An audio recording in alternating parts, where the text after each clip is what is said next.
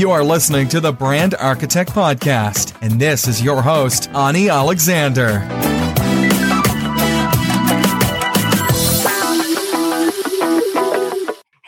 Hello everyone, and welcome back to the Brand Architect podcast. Today, uh, we're going to have yet another interview. It's going to be again about branding, about marketing, but this time we're also going to talk about the most important thing that everyone is trying to get into, which is uh, finding and and uh, closing your first client, your first customer. So uh, Today I have Luke over, so uh, I'm gonna let you introduce yourself. I'm only gonna say that we connected on LinkedIn, and which is basically actually linkedin has become the main place where i'm sourcing guests these days um, and i'll tell you why. Basically it, the reason is that there aren't many good content cre- creators on linkedin so when there are few that you notice it's very easy you know to find them. So it's it's less crowded than other platforms. So um, luke is probably on the same um, space as me. So I, I used to say that I'm on a crossroad between tech and marketing, and I feel that you're in on the same crossroad out there. So um, tell us what you do, and then we can start rolling from there. Yeah, well, thanks a lot for having me on your show here, Ani. Um, yeah, it's amazing how we've gotten to know each other over LinkedIn. Some people treat LinkedIn as just a job board, and you know they only go on there when they need something. But I think the value yeah. is, you know, being able to share ideas and learn and take some ideas other people have and apply it to your own work, test it, see what sticks, and then go and share that with everybody all over again. It's a cool cycle. So I've been on LinkedIn for a while, but I'm active now more than ever. Really excited to chat. So yeah, I guess my claim to fame is, you know, is helping startup companies find, keep, and grow their first customers and users um, I yeah. got a background in, I would consider it business development, marketing, and branding, and early stage technology companies. Some of them were my own, some of them I was a partner brought in. Uh, I've always been the non techie working with techies, trying to bridge. Okay. Yeah. Trying to bridge that communication gap. So I guess I've done a lot of the work about, you know, figuring out who the first customer is in a tech environment and you know and seeing how we can reach them and how we can keep them and then how we can use those great stories to find more of them. And at the same time i suppose i've worked with a lot of tech leaders helping them look really good in the process because i'm not the one building the product but i'm the one that's building the message around that. So um, i'm really excited to talk uh, talk branding with you today.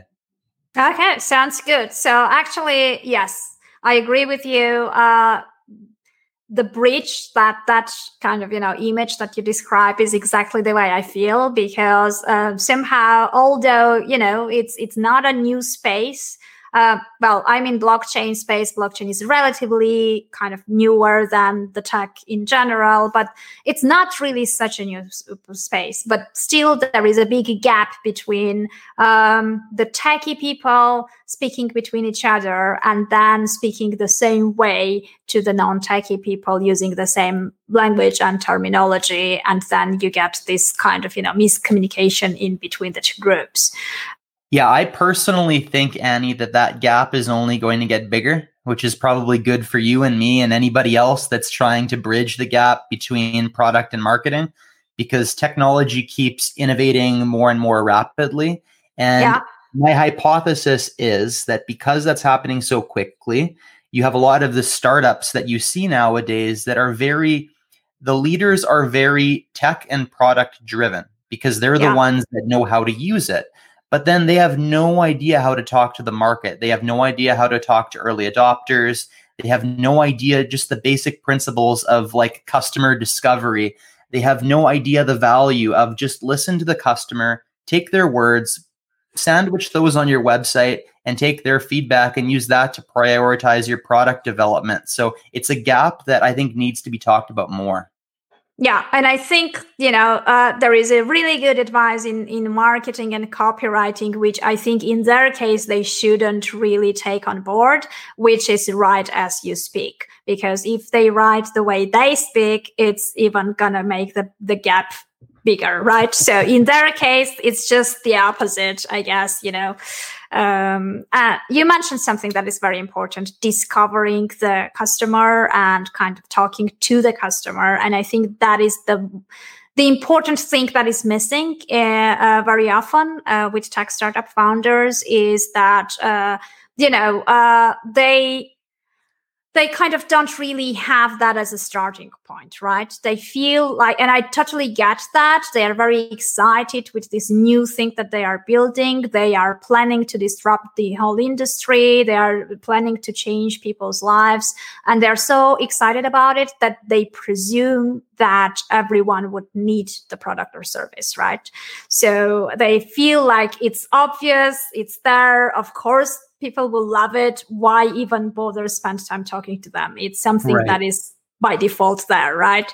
So um, when you talk to them about the importance of of uh, concentrating and kind of focusing on the customer from day one, from from from the day when they even start writing the code, do you have any kind of backlash to that? Any uh, like you know a counter argument against it from the tech perspective, tech people?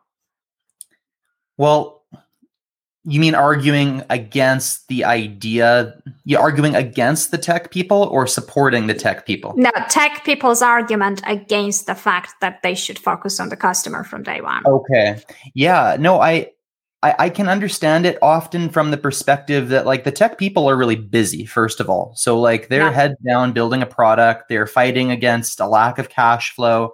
And from their perspective, being in these types of partnerships myself, they really feel that they're the best one to handle it. So um, yeah. they are naturally a little bit resistant to outside help in any capacity. The ones that I've worked with, and it's because they're geniuses, it's because they know what they're doing. But, you know, yeah, from their perspective, it's like, well, I'm really busy. It's going to take like weeks for somebody to understand what's happening in my head for months yeah. or years. So I'm just mm-hmm. going to go and I'm going to get out an MVP and we'll see what the world thinks and then we'll check it out. And, you know, again, I totally understand and respect that argument. And also, it's often their baby. So, from an ego perspective, which I think yeah. ego is also evil in these situations, from their perspective, like they should feel pretty awesome when they wake up in the morning knowing that they put their heart and soul into something. But again, there's another side of the same coin, right? I, I suppose we'll talk a little bit about that. And you know these same things that are positive qualities that get product founders the enthusiasm and motivation to build something that's ridiculously cool can also mm-hmm. be their mm-hmm. downside too right oh yeah yeah absolutely it's it's just uh it's very good to be obsessed about what you're building, but uh, sometimes that obsession leads to uh, being uh, detached from the reality. And and you know, it's I think there is this fine balance that it's very hard to find and keep at the same time. So it's it's it's a journey, and and it's yeah, the balancing out things is is very hard actually. Yeah, and in my situation, the like in a in a recent situation, what the founder CEO did is he brought me on board actually, and he thought that that would be the the balancing. That he thought, oh yeah, you know, I'll bring on someone, whether they are a marketing person, a salesperson, somebody that can own the customer experience, do customer discovery, someone mm-hmm. who can mm-hmm. bring the customer into our environment and to provide us with advice. But what ended up happening is it just felt like outsourcing of responsibilities. And when you have a disconnect between the people responsible building a product and the people mm-hmm. responsible marketing a product, it's never good. You're playing a telephone game at best. Oh, yeah. Where the customer tells me something and then I tell you know the product lead something and something gets lost in that translation um, mm. it's just there's no thing that you can do to replace that direct intimacy that you need between founders and customers. I think you can bring people in to help, but I don't think you can just outsource these kinds of responsibilities. And, you know, I think you can make the argument that everything is a project until you have a customer. Like a business needs to have a customer. So if you have mm-hmm. a tech founder that wants to just stay in their garage and build a product, I actually have no problem with that. But it's the moment as soon as they raise capital, as soon as they hire employees, as soon as they start doing things where they're responsible to other people and organizations, that's where I think they need to set aside their stubbornness, their ego, their their utmost desires and just say, you know what, we're a business now and we need to start thinking about it. And in order to run the right kind of business, nobody is going to say that you can't talk to your customers. Okay, yeah, I get it. So, uh, the role of marketing in the tech startups, especially in the early stages. I feel like sometimes we have to justify the need of the marketing because very often, uh, you know, we're getting clients, for example, who come to us uh, after they have built the product or like, right. you know, just a month or two months before the launch of the product, right? Because very often um, the priority is the tech the priority is building the thing and then marketing is something that they feel like it's something they need to do later on and it's just ticking a box right? So um, what do you think? Like are, are, are, do you feel like things are changing now? Like do you think that the role of marketing is like still undervalued or or there are changes happening that kind of bring it forward and they realize that maybe they have to address the issue a bit earlier than when they usually do yeah, that's a really good question, Ani. And uh, from what I am learning and experiencing and hearing other thought leaders talk about, including ourselves, it seems like marketing should be more responsible in owning that voice of the customer more so mm-hmm. than they are today. It also seems like every department in a company, not just marketing, should have an increased responsibility for owning and managing and nurturing that customer voice it seems like we are moving in the right direction like if you rewind five ten years ago cx like customer experience was way shittier than it is now so it's getting mm-hmm. better it's still not great you still need to be an exceptional company to break through but i think it's the same thing with you know with customer centricity with understanding the customer. I think we're moving in the right direction, but I don't know. I I really think that maybe even the word marketing is the wrong one because when you think of marketing, you think of oh, like let's build it first, right? Let's build our blockchain solution, and then let's mm-hmm. go on the marketing people to help build the message and sell it. And it's like no, there's something that's lost there, right? Yeah, I'm not sure. I'm not sure exactly what that is or how it should be, but I think I think that customer voice needs to be involved in that conversation before that product was built. Uh, yeah, I agree with you. I, I would say that uh, you know uh, the the founders do have the main idea that they start with, but when you go into the details and into the nitty gritty details of the product and the features and the UX and everything else, in terms of how you're building that thing uh, that's where already you know if you involve your your customer your potential future customers uh, you will end up building what they actually want right?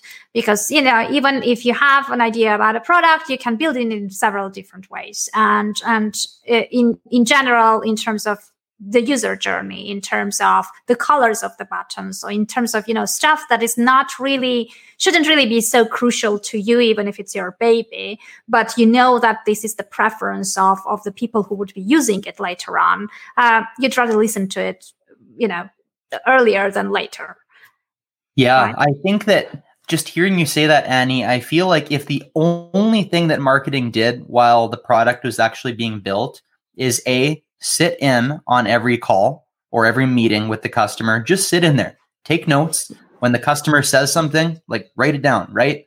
And B, every time that the marketing department notices something, to share that observation and have the product team actually review it and consider it at every stage of the product development, I think we would have mm-hmm. more successful launches because I think the marketing team would be building up their ideas for messaging and you know how to structure things right from the very beginning so they're going to understand things at an intimate yeah. level that they couldn't otherwise. And they're going to see things and they're going to be able to share those observations with the team that might actually tweak the product or tweak the roadmap as it's being built. So yeah. this seems so obvious but it's never done.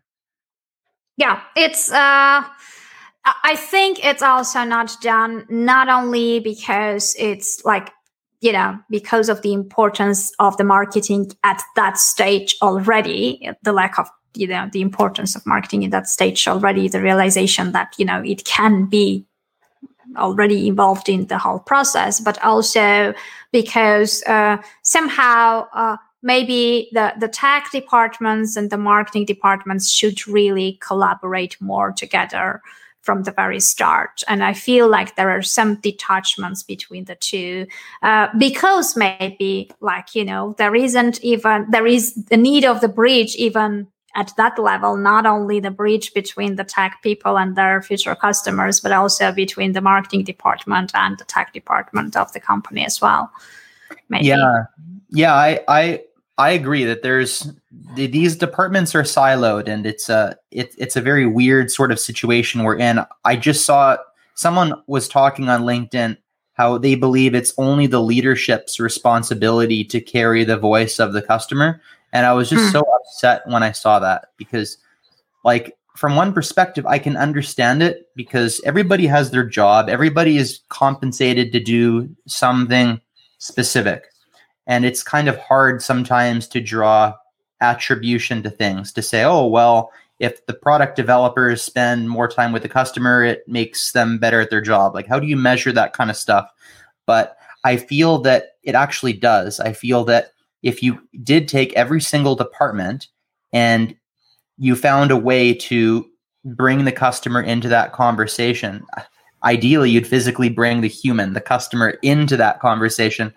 I think we would have better products and more motivated teams. And I think people actually want to do this. I just don't think there are enough examples within companies of this being mm. done executed because anytime I've taken, you know, a back of the room, you know, senior software developer and put him or her, I literally did this with one of my colleagues. I said, Igor, come with me today. You're going to sit with the customer. And after the meeting, not only did he have ideas, but ideas aside, he had a new appreciation and motivation. Like he was yeah. fired up. So you try telling me that he's not going to be more interested next time to listen to what the customer says. It doesn't necessarily need to be tied to compensation or attribution. People want to know that they're making an impact. It's better to hear directly from the person that you're in- impacting, right?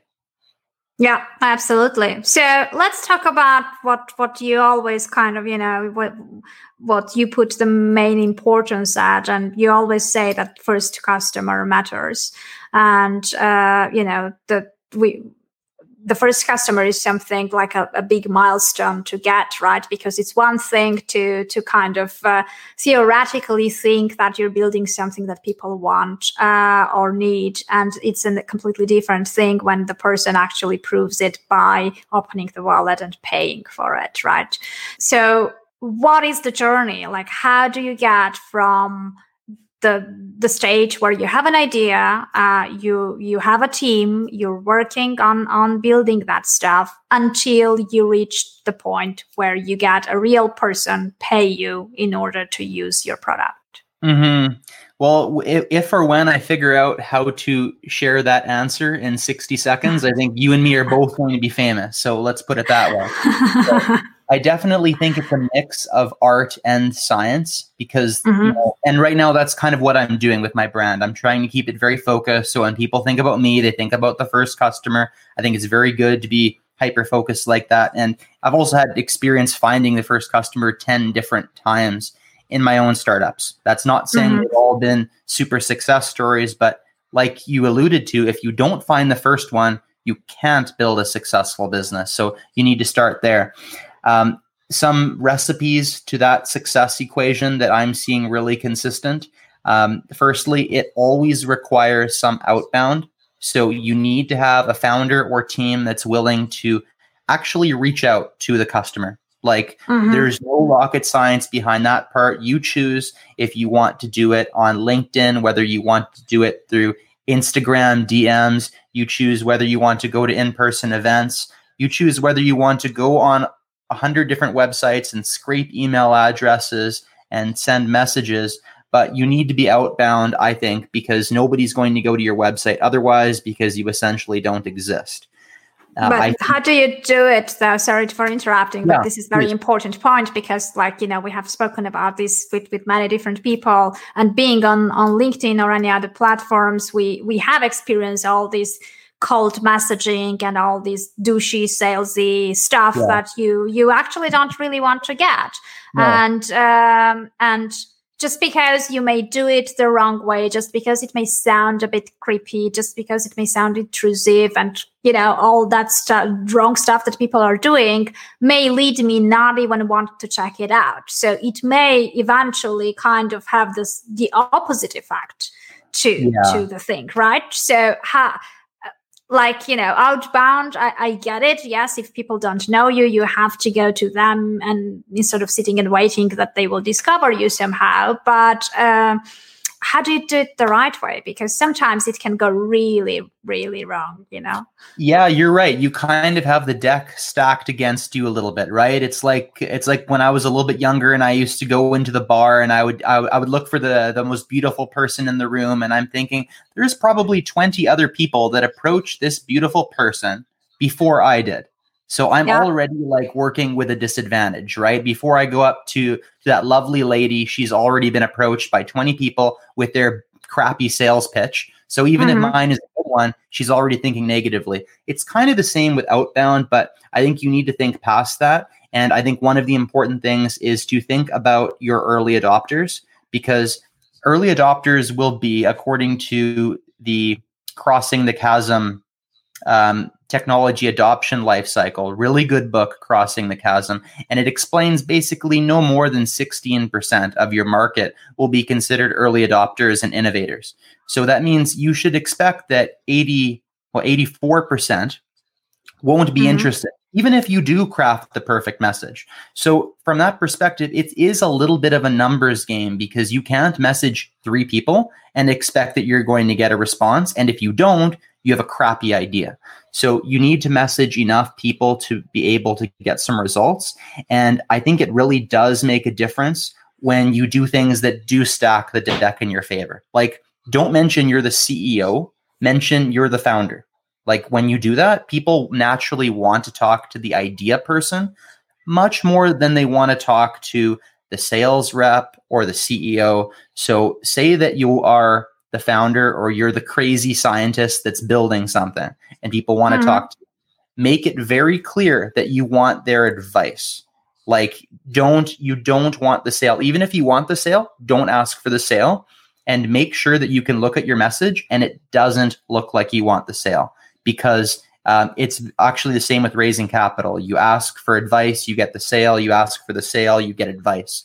And when you ask for advice and you have these calls which is usually my CTA, uh, call to action. If I can't do an in person meeting, I'm trying to set up the next most intimate thing, which is often a Zoom call. And if I'm doing that, I'm literally going into it asking them purely for their advice on this call. And often these early adopters will imagine themselves being your first customer when they answer your questions. So that's how I've always started it by not mm. being pushy, by coming from the perspective I'm the entrepreneur with a crazy idea. I don't claim to know anything. I just say, here's here's what we're trying to solve. Here's what we think we do. And then I share the little bit of social proof that I have. Like, hey, I talked to you know 10 people and they said that this is the really cool thing that we do. You know, I make it simple. I list out the benefits. I have a call mm-hmm. to action that really makes sure that I'm absolutely just looking for their advice, that I recognize them as a thought leader. Yeah. And people love being recognized as thought leaders and early adopters. And again, if you do that message to enough people with enough hustle, you'll get your meetings. And even if they say no, the most beautiful part of that is, Ani, ask them why not.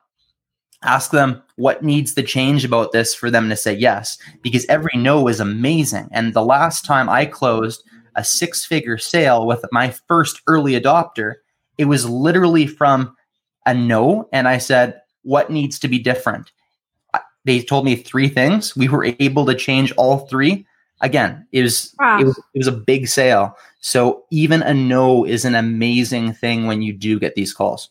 Amazing. Yeah, I, I get it. It's uh it's it's it's a fine line and it's very hard to sort of, you know, very often it's it's a bit of uh intuitive game as well at at some point because uh I, I feel like again what you mentioned in terms of asking why why no uh, is is kind of you know the, the right way to to react differently in different situations with different people. So i th- i feel like what makes me cringe with all these messages that i'm getting is i know they are copy and paste of of you know a message that was sent to thousand more people before me. And for them i'm just numbers game. So yeah. you know. If i can add to that point because that's arguably the most important thing here is be human and be personal. Uh, like you can't make it seem copy and paste. So like that's that's just me. I have this strong philosophy. You might actually get better results if you do copy paste and you play the numbers game. I don't have enough data to show, but it's not me, it's not my style. And what I've always done and what I really believe in fundamentally is you know do a templated message, but I call it a custom templated message because mm. there's a core part of the message that I'm going to use for everyone and I should but I want to send this message. I want the person who reads it to know that I understand them, to know that I spent the effort and the energy yeah. to check out their website, to understand what makes them unique. And it's just those little details using their name, mentioning their location, mentioning that you know their specific products, that you saw them talk about something particular, which is why you messaged them. Mention yeah. why your excuse was for contacting them. Did you see their name in a magazine of the top 10 most innovative blah? Like, I think you need to personalize it. And I think this is how you yeah. just build relationships in general, whether you're at the grocery store or whether you're selling a high tech solution. And I think that this increases your response rate. It takes long to execute, but I think the response rates go way up. What do you think? Uh, uh, yeah, I think so. It's it's just um, it depends again. Sometimes you know they are personalizing in a way that it it sound it looks like it was just personalized. Like you know we, we are from yeah. the same industry, let's connect. Or you know I just saw your profile, we have much in common, let's connect, or stuff like that, which is kind of personal, but you also know that it's not so personal. So I I think it's like it all depends. Uh, but um, at the same time. Um, some people actually prefer straightforward sales pitches because then you know they say no and move on and they know that they are not going to get another kind of sequence of follow-up messages saying i know you're busy i just wanted to pump this up and you know and and everything else right so uh, so yeah there is there is kind of maybe like uh, people should experiment and test and see what what works best but yeah outbound was the first step so let's move forward once you do that, what's next?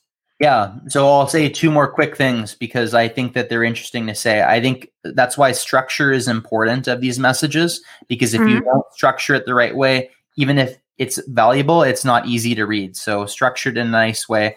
And you alluded to this also that second message, that follow up message. I think that's that's the time when you want to be able to share some kind of update ideally. So I I love sending second messages when I actually have something to say, not just hey I'm following up, but if you're a tech startup, tell them that you started version 2. Tech them tell them that you deployed something. Tell them that you finished mm. building something. Send them a damn picture that you didn't have to send them the first time. So make it interesting. So you you want to talk about after that initial message now, Ani?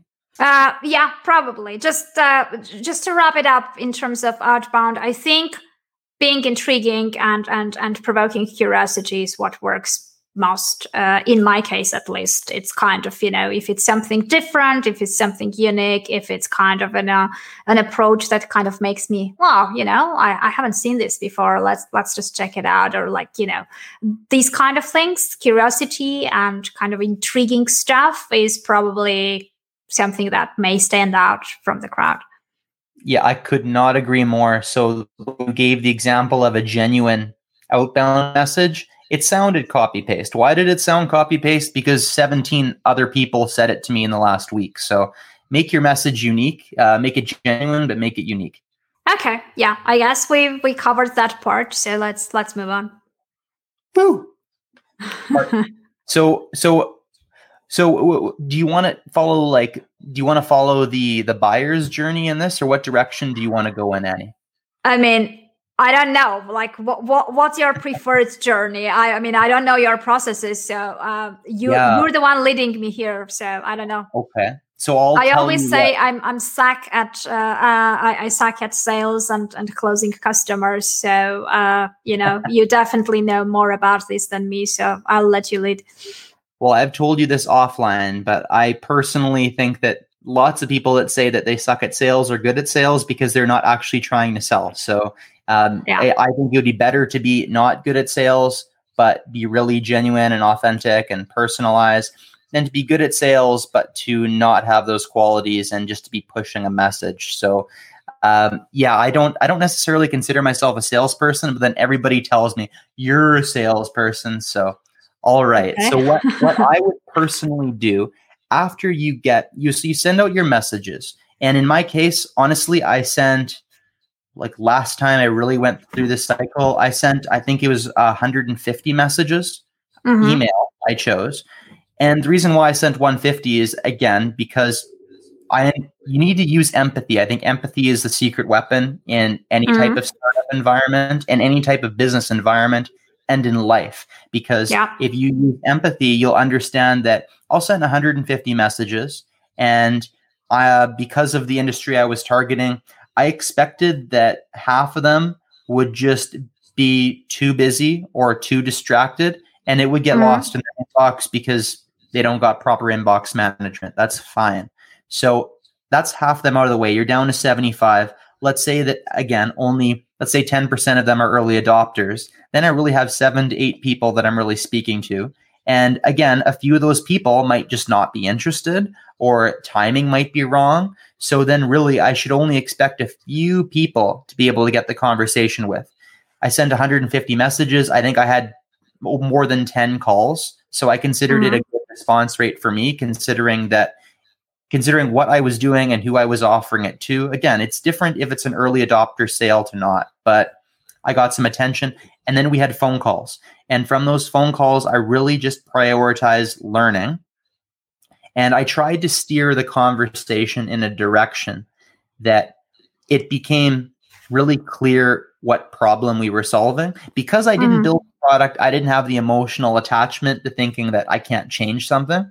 So Okay. I think that's the the thing that tech founders need to get you know get around is how do they forget about what they've built? And that's perhaps why it's best to be outbound early because you don't look at it as baggage like oh we already went this far like we can't stop now. And I'll really try to figure out what exact problem we're solving. I will not put words in the customer's mouth. And my favorite part about these early conversations from a marketing perspective is I'm one of those people. I will write down every single thing the customer says and I'll use it. Mhm. So, Mhm. what what copy do I put on the website? What do I talk about on LinkedIn? What do I put in the next sales presentation to the next person? Often, like the best slogans, the best one-liners. What does my company do? Often, these things come from your customers' mouths, not from your own ideas. So, I try to be really not stubborn to this and really use it like an actual learning discovery conversation that will just make me better every single call that I have, if that makes sense. Yeah. Yeah, yeah, absolutely. Sounds really cool. Yeah. Yeah. And it. often and often like this is the whole like I'm curious your your perspective on how COVID affects our ability to learn and our ability to market. I am conflicted because I think that the best way to learn after you have these first few conversations is do everything you can, especially if you're in B2B and you're dealing with a ticket, uh, an annual reoccurring revenue that's high enough to justify it. If you're Mhm. early on, it's not about how much profit or money you make on the first few deals. It's just about getting those deals done, getting the story, and being able to share it, and getting you know being able to show traction to the rest of the world that you delivered something and having the data around it. So I am a big believer of like go to your customers physically after these first conversations. You know, maybe they haven't committed yet. That's totally fine. But like I think the people that are willing to go and watch the customers face to face do what they do are going to have the next level of learning and build a deeper relationship. It's probably my biggest soapbox, Ani, because customers don't naturally know what to tell you. Like mm. they don't know, customers don't know how to teach entrepreneurs. Customers don't know or they're not experts in their own workflows from a description perspective. They've been doing things yeah. for years. So if you mm. rely on what they say to you over a phone call for your product development and marketing strategy, you're missing a lot. So that's where I think you need to double down on that intimacy and actually go to your customers when you are physically standing with them in their warehouse. You'll understand, ah, we can't deploy a product like that because it works in this environment. Or, holy smokes, we don't have internet connectivity here. So we're going to have to have something that works in offline mode. You're going to realize things that were just never told to you over the phone. So, like, I built an app for paramedics in emergency healthcare best thing I learned was actually being on the ambulance or in the mm-hmm. emergency department. You watch them, you make a bunch of notes, you sit there quietly asking questions. And then at the end of the eight hour shift, then you start asking, well, like, why does this system not talk to that system? And they're like, they didn't even think about it. So there's a huge opportunity for those that are willing to actually be with the customers and do that learning together. Yeah, I, I totally get that. It's the same with kind of, you know, I, I, I have a funny story uh, from one of the best selling authors who was telling me that, you know, usually when you're writing fiction and you're creating characters, you, you would like to have the characters that are kind of, uh, uh, that people resonate with, that are kind of, you know, uh, real and, um, so so they can kind of follow the story and, and, and feel it right? So and for that you need a certain type of uh, things to make it justifiable to make it believable. Um, so that that author specifically i don't remember his name now but he was writing about someone who had been buried alive right? So what he did he went to a um, funeral services and he arranged uh, um, uh, to to be actually buried alive for for two hours uh, in order to feel how his character would feel you know in that situation and go through the whole experience. And he was telling this whole story in a very funny way because when he went there it was you know the the person who who he agreed about, with um, for for this thing to happen next day. And when he went there next day the guy there wasn't there. His father was there and he was telling that the guy was very old and you know and he was very worried that he would forget him at one point there. So like you know the pressure and and the whole experience was very real. And then you go and start. So basically i mean I, I think this story kind of tells that the importance of putting yourself in in in this case it was like the character's shoes but in in um, tech startups play uh, case probably putting yourself in your customer's shoes and and try to learn as much about them as possible. Like when i was launching my podcast six years ago uh, I was creating this kind of ideal listener's avatar, and uh, and it, it worked just like creating a, a, character, right? A fictional character. I didn't know in advance who would be listening to me, but I knew who I would like to listen to me, right? Mm. So I, I, came up with this character whose name was Tom, who was 42 years old, who was married with kids, who didn't, who hated his job, who commuted to the job for 40, 45 minutes. And that's how long my episodes were because I thought that my, my listener would be listening in the car while driving to work, right? So it kind of helps you make decisions about your format, about your things. Uh, and you know, he had this aspiration, and he he had this passion of writing, and he always dreamed to uh, to see his name on a book cover, but he never had the opportunity. It was always a hobby. He didn't have the time because he worked full time. This, that, etc., etc. And then you just get into that mind into that mindset, right? Which kind of led me decide that it's not going to be only interviews. I will also have like short episodes for the mindset, for motivation, for encouragement, because that's what they lack apart from the practical knowledge and kind of the tips of how to actually take action and make stuff, right? Uh, the funny thing was though, because I was just making things up, right? I was just imagining things. I mean, I don't, I, I didn't know that person in real life. I didn't even know where these people were, kind of, and how to reach them, right?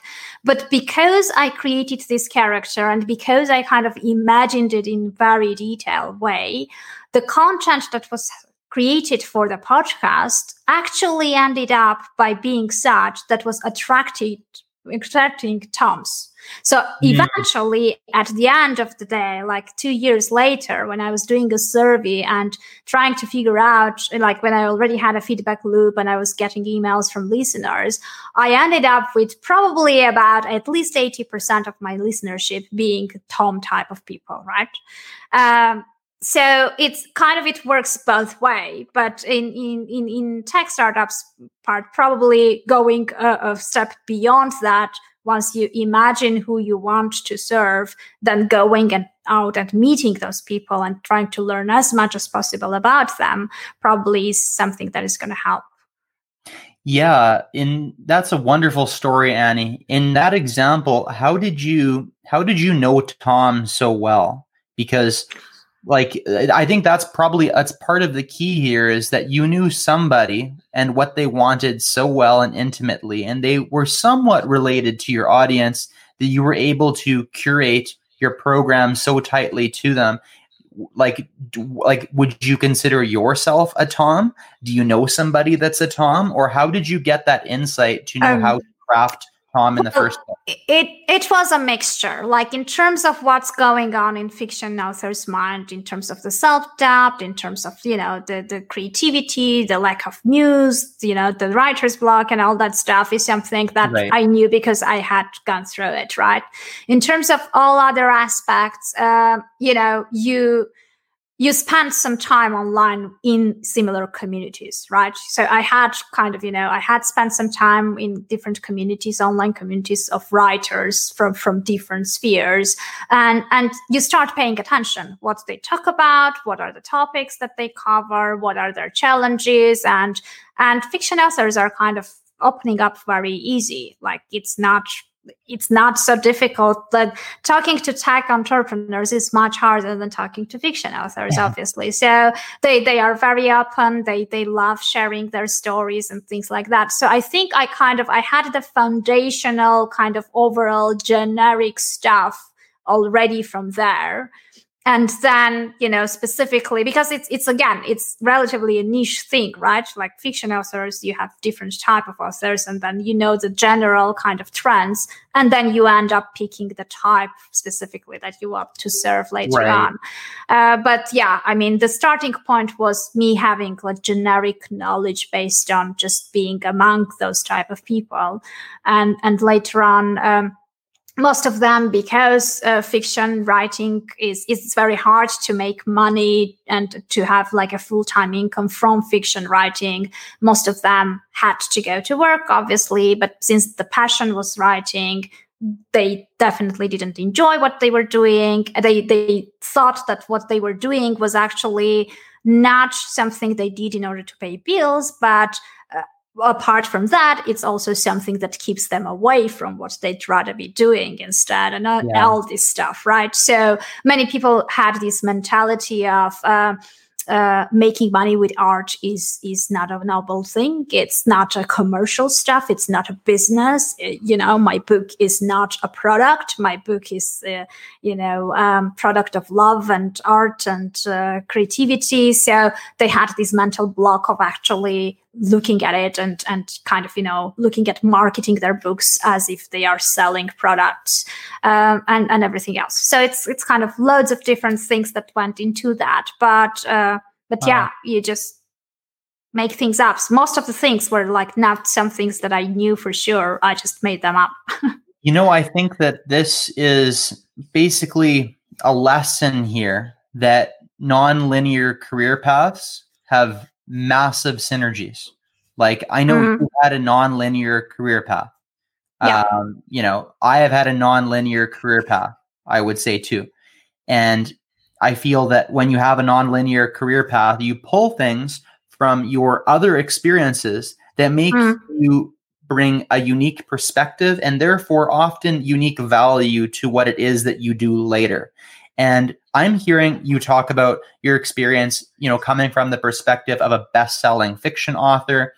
And I'm also thinking of just Hollywood movie productions where sometimes you have the best Hollywood actors that are actually doing weird things to get into character to do their mm. role. And it's just a very interesting kind yeah. of mentality because I think that your experience being a best selling author, I think actually makes you a better marketer because you're dreaming and envisioning the ideal customer profile. And I just think mm. it's an interesting skill how you're able to think and imagine you know, this is Tom. He's 42 years old. This is what he's doing. This is what his pains are you're naturally trained to dream and imagine and envision that way. And it's just an example of how something you did that's so different actually isn't when you look on an actual skill and value perspective. Mm.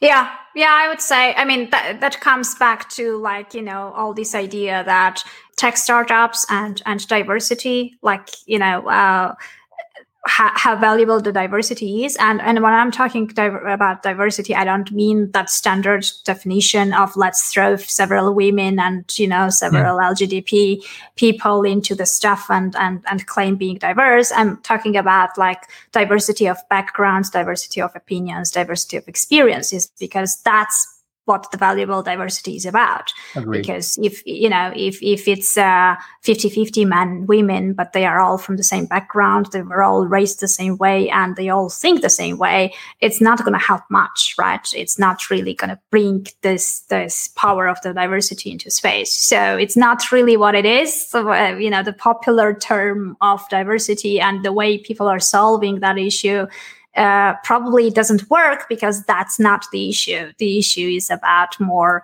the diversity of uh, opinions, experiences, and cultural backgrounds, and everything else.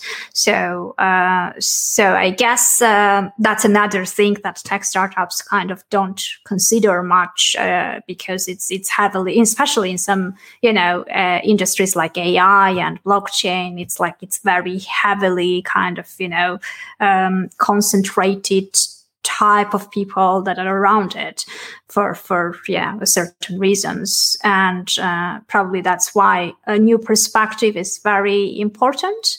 But at the same time it's it's not there because I, I don't know why. I mean why do you think it's not there? Because i feel like you know um, there are loads of things that are lacking. And very often i'm just thinking is it lacking because people just don't like you know people with different opinions and different approaches don't want to get into the space? Or it's lacking because the space thinks that they don't need that so they're not really looking for it? Like is it a like which one is it? I just don't know. I, I still don't know.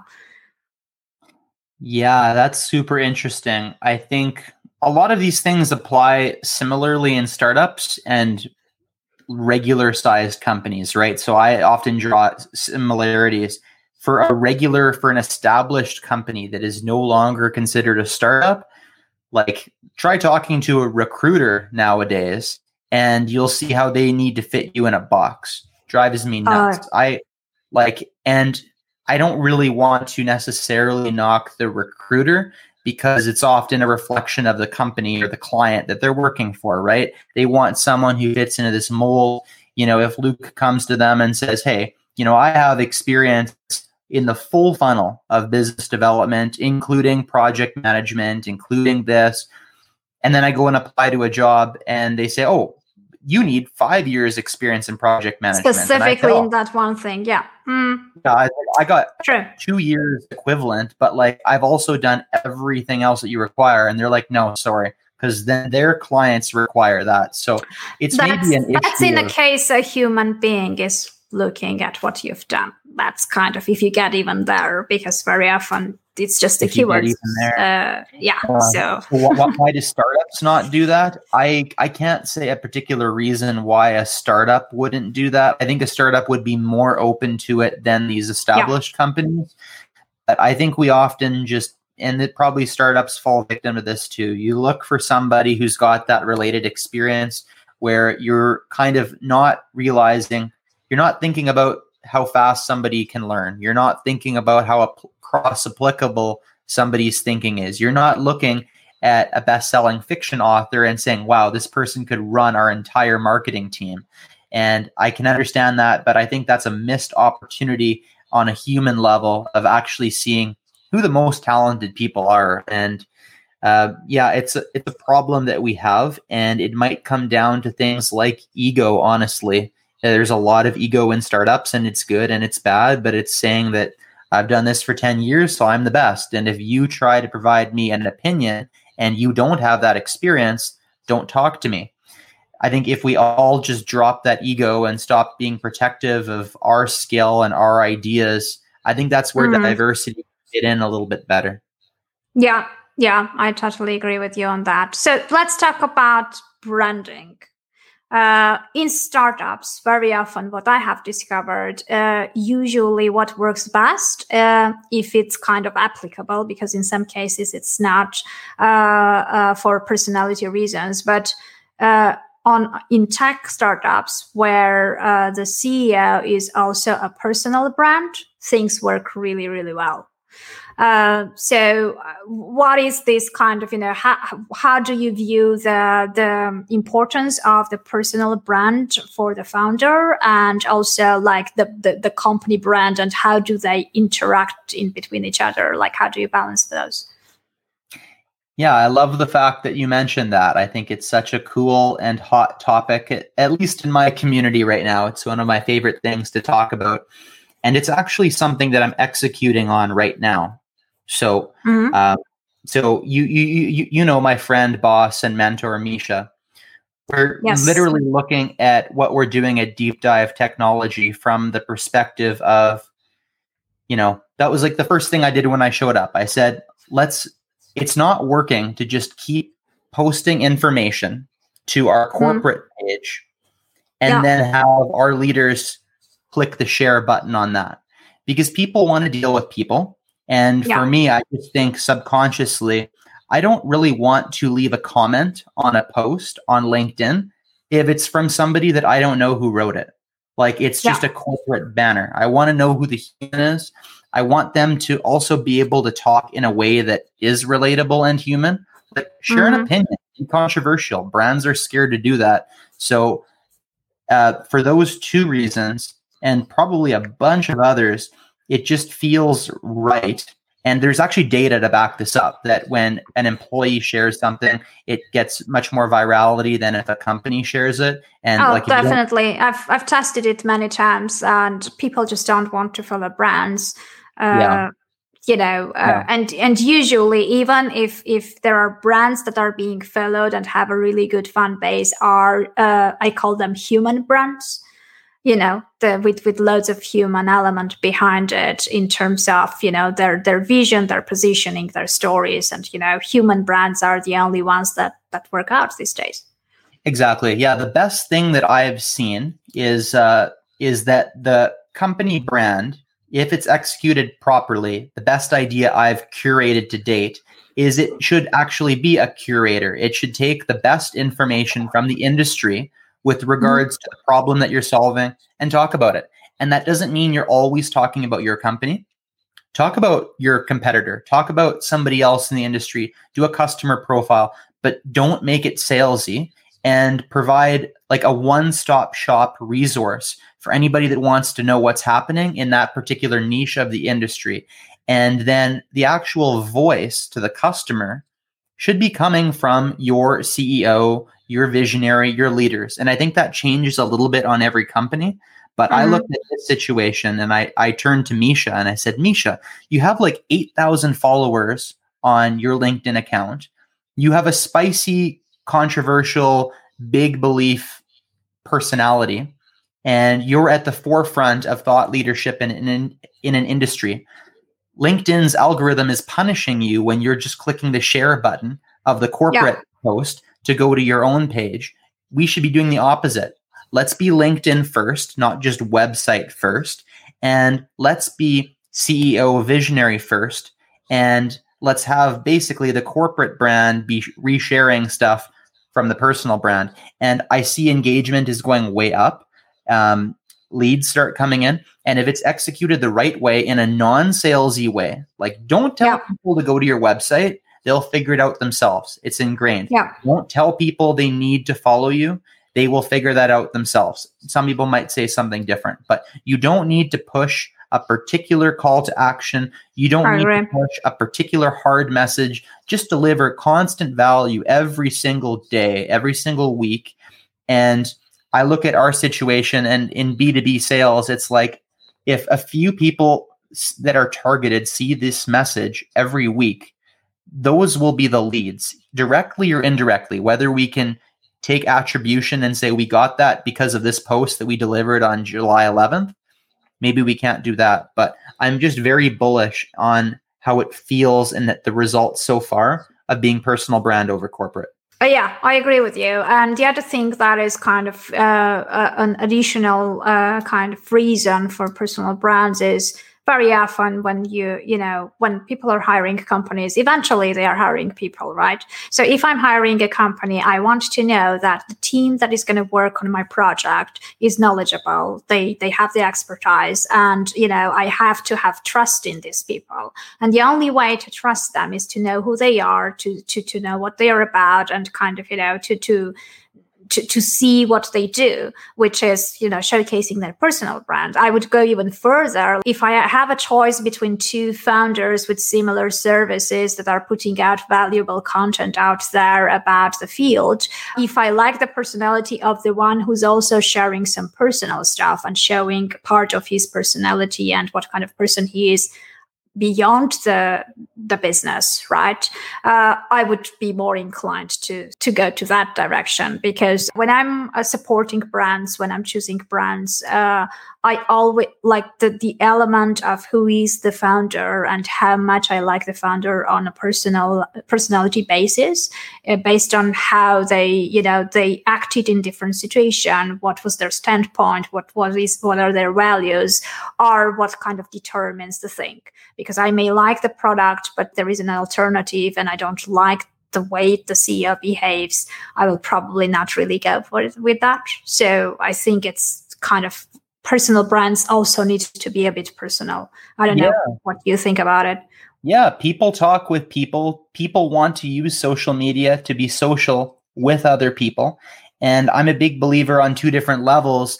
On one level, I think that people that do have a big personality, that are a thought leader in their industry, that do have that opportunity and you know and want to do it should try to be the Gary Vee, the Gary Vaynerchuk's of their niche. I, I really believe Yeah. that. I know you're smirking and laughing at me, but I think it's like he's he's doing something on another level and i just think it's inspiring that people should look at it and say well how do i be the gary vee of my niche or something that we can relate much more to on linkedin. Everybody wants to be the next chris walker right?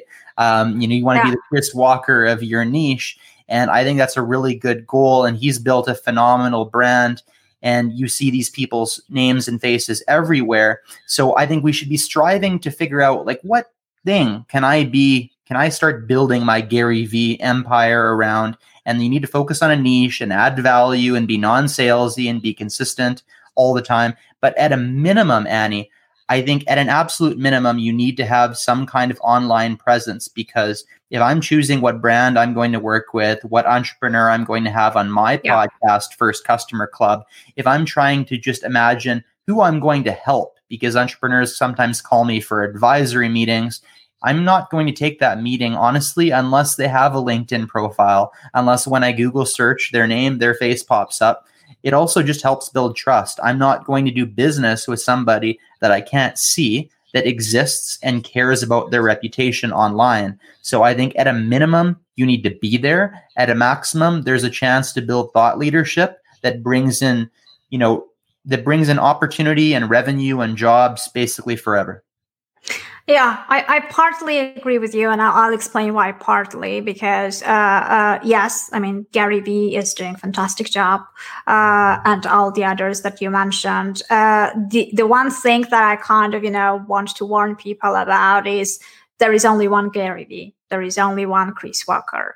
If that personality, you know, if that, that's not how you talk, if you're not so loud as Gary Vee, if you're not using f bombs every second word, if that's not you, don't try to be Gary Vee. Do it your own way, right? You know, be kind of you know i, I feel like m- many people are very tempted into copying also the style copying also the personality part of it and kind of the things. Copy the strategies copy what works best but don't really try to be someone else because it's kind of you know you're you're by default are going to lose the game because there's only one gary vee and and you you can't compete with him in in in something he's best at. It just doesn't make sense. So i agree. And timing yeah. changes too right? So like in business just because traction channels work one year doesn't mean they're going to work the next year when everybody else joins right? There's always opportunity arbitrage. Just because chris walker was able to do what he did when he started doesn't mean somebody else could go in with the exact same message and do it now. Maybe the market is saturated in your particular niche, right? So I think entrepreneurs need to look at not just like I think be aware of what worked, right? Be aware of who's doing something very well, whether it's personal branding, whether it's a product in the market, whether it's a personality, a TV show, whatever. But yeah, you're totally right. I'm glad you clarified that. You need to carve your own path, but that's not saying that I can't steal you know, 10% oh. of what Gary's doing. No, no. 10% absolutely. of what Chris is doing, 10% of what Ani's doing. I might take 20 from you, but you know, a little bit here and there I think makes a difference. And then put on your own special spice. Oh, absolutely. Absolutely. And also, like, you know, all these people probably figured things out because they tried something new. So, like, don't, don't be afraid to experiment. Don't be afraid to do something. I mean, to me, like, the biggest argument to try something is when they say, but no one else has done it. And I'm like, okay, great. It means that we have to try because that's the best argument, kind of, you know, because then it means that there is a chance to stand out. And if, if it will work or it won't, but at least you will have tried. And if it works, you will be the first one who figures it out. So then you will be the next person that people will be trying to to reach to and kind of copy and everything else. So yeah, could not absolutely. Yeah. So I guess it's on this positive note we can uh, yeah we can stop the broadcast. Thanks for everyone who watched. I hope it was useful. Uh, I think we covered like lots of topics and kind of uh, brought uh, not always so popular opinions to the table. So you know, uh, feel free to to think it over and see if it you know if it's something you want to pursue. Uh, but I feel like uh, yeah, I mean. This is something that uh, will definitely be useful if you just consider it and just have a look and, and kind of uh, go back and look how you are doing things and compare it to what Luke was advising. Learning is living, but don't leave any tomatoes in my mailbox now. Come on. Absolutely. Okay, so bye everyone. Thanks a lot. Don't forget to subscribe, leave a review, leave a comment. Uh, that would make my day. And for now, we'll just uh, yeah stop the stream and we can continue without you, listeners. Take care. Thanks everybody. Thanks Ani.